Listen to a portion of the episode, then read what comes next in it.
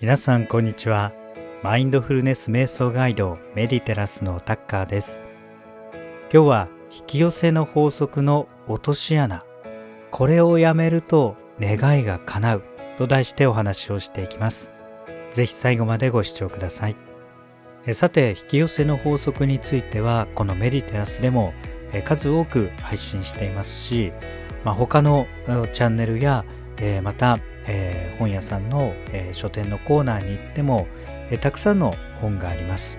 ちなみに今日本の本屋さんはえどこもすごく縮小をしています。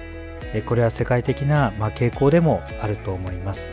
まあ私もよく本が好きでえ本屋さんに行くこと多いんですけれどもまあ私がいたニューヨークなんかでは日本の書店との違いっていうのを非常に驚きました、まあ、同じことは、えー、ロンドンに住んでいた時にも、えー、感じたことです、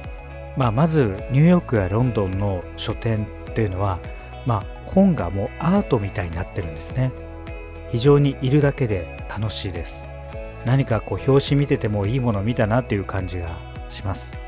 まあ、日本も、えー、おしゃれな、え本屋さん増えていますがだんだんトレンドが、まあ、本屋で、まあ、実際に見てネットで買う、そんなディスプレイにもなってきているようにも思います、まあ、もう一つこれが大事なんですけれどもニューヨークやロンドン、まあ、ニューヨークの方が多かったですかね。この引き寄せの法則とか成功哲学とか自己啓発の本の量が凄まじいんですね。日本の書店ではまああっても一棚二棚まあ、1列あればいい方かなと思いますが、まあ、大型書店でもですねそうしたニューヨークの大型書店に行ってみるともう一部屋成功哲学だったりするんです、まあ、中には日本語に訳されてないものがもうたくさんあって、まあ、かなりこうした本を英語で読んでいたのを覚えています、まあ、今もたまに読み返したりしています。このメディテラスでは、まあ、そうした、まあ、海外のえー、日本に来てたりまだ日本にはないですね、こうした成功哲学から数多くのヒントを配信していますまたそれを実際に実践できる誘導瞑想として、えー、分かりやすいガイド付きで配信していますのでぜひ引き続きチャンネルフォローをお願いしますさて今日のテーマ引き寄せの法則の落とし穴これをやめると願いが叶うという内容を5つご紹介します。まず一つ目は否定です。これは端的に言えばやっぱダメだっていう思いです。この状態では実はまだ潜在意識にあなたの願いが明確に入っていないっていうことを意味します。まず願望を明確にすることが必要です。欲しいのか欲しくないのか、やるのかやらないのか、やりたいのかやりたくないのか、これを明確にしてその欲しい実現したいという思いをどこまで強くすることができるのかが非常に重要です。こうした強い願望を持っているとこの否定に打ち勝つことができます。まあ、世の中見渡してみるとそんなうまい話があるわけない。もうダメだダメだと言われることが多いですのでこの否定の思いっていうのを受け取ってしまうんですね。こういうエネルギーが自分に入ってくるとやっぱダメだとなってしまいます。その分まず願望を明確にしてその願望の実現を強く、えー、思っていく。これでこの否定に立ち向かっていくことができます、えー、そして2つ目は嫉妬です、まあ、これはあの人はいいなとかあの人は何かうまいことやったのかなとかあわよくば失敗しちゃえばいいのに、まあ、こういう思いです。これってやっぱり嫉妬なんですね。嫉妬もマイナスのエネルギーが非常に強いですので、実は自分を否定してる行為になってるんです。嫉妬するっていうことは比較して自分はダメだと言ってることと同じですので、1番目の否定につながります。まあですので、こういうマイナスのエネルギーは持たない方がいいと思います。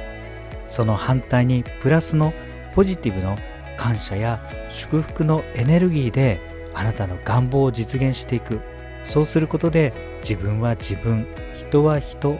こうした自立した人間関係を作っていくことができますえそして3つ目は疑いです。まあ、これはこれ聞くのかなっていうことです。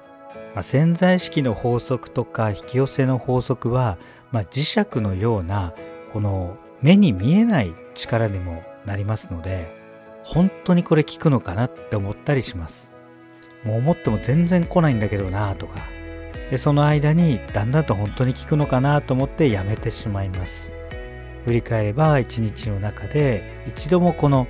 願望を明確にしなかったとか、えー、心の中にアファメーションをしなかった。こうした一日が積み重なってしまいます。やはりこれは反対にですね信じるっていうことが大事です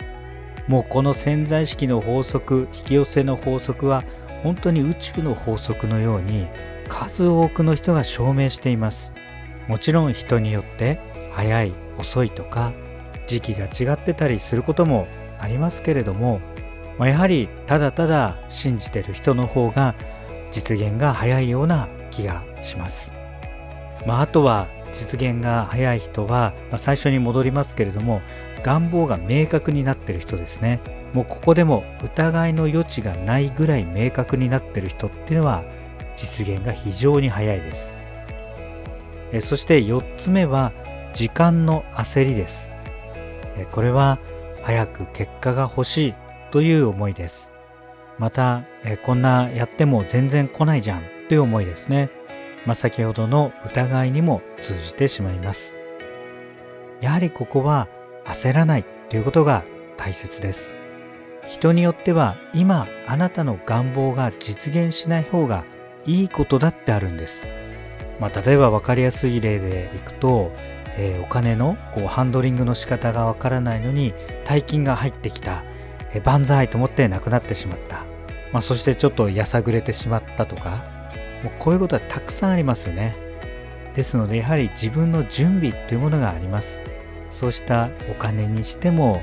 人間関係にしても出世にしても自分の器ができた時にその結果がやってくる。こういうことが往々にしてよくあります。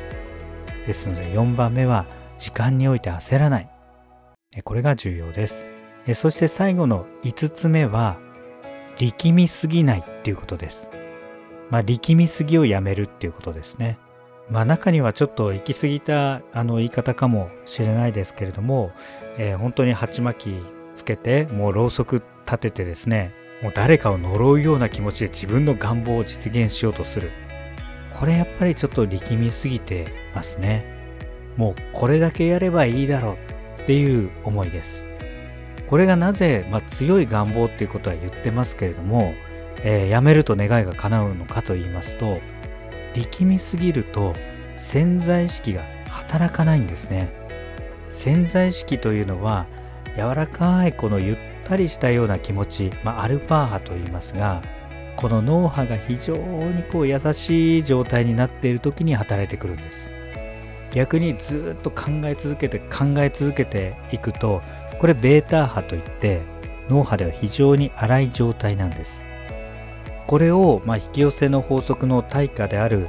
ジョゼフ・マーフィーマーフィーの法則の、えー、ジョゼフ・マーフィーさんは、えー、努力しないことだという表現もしています。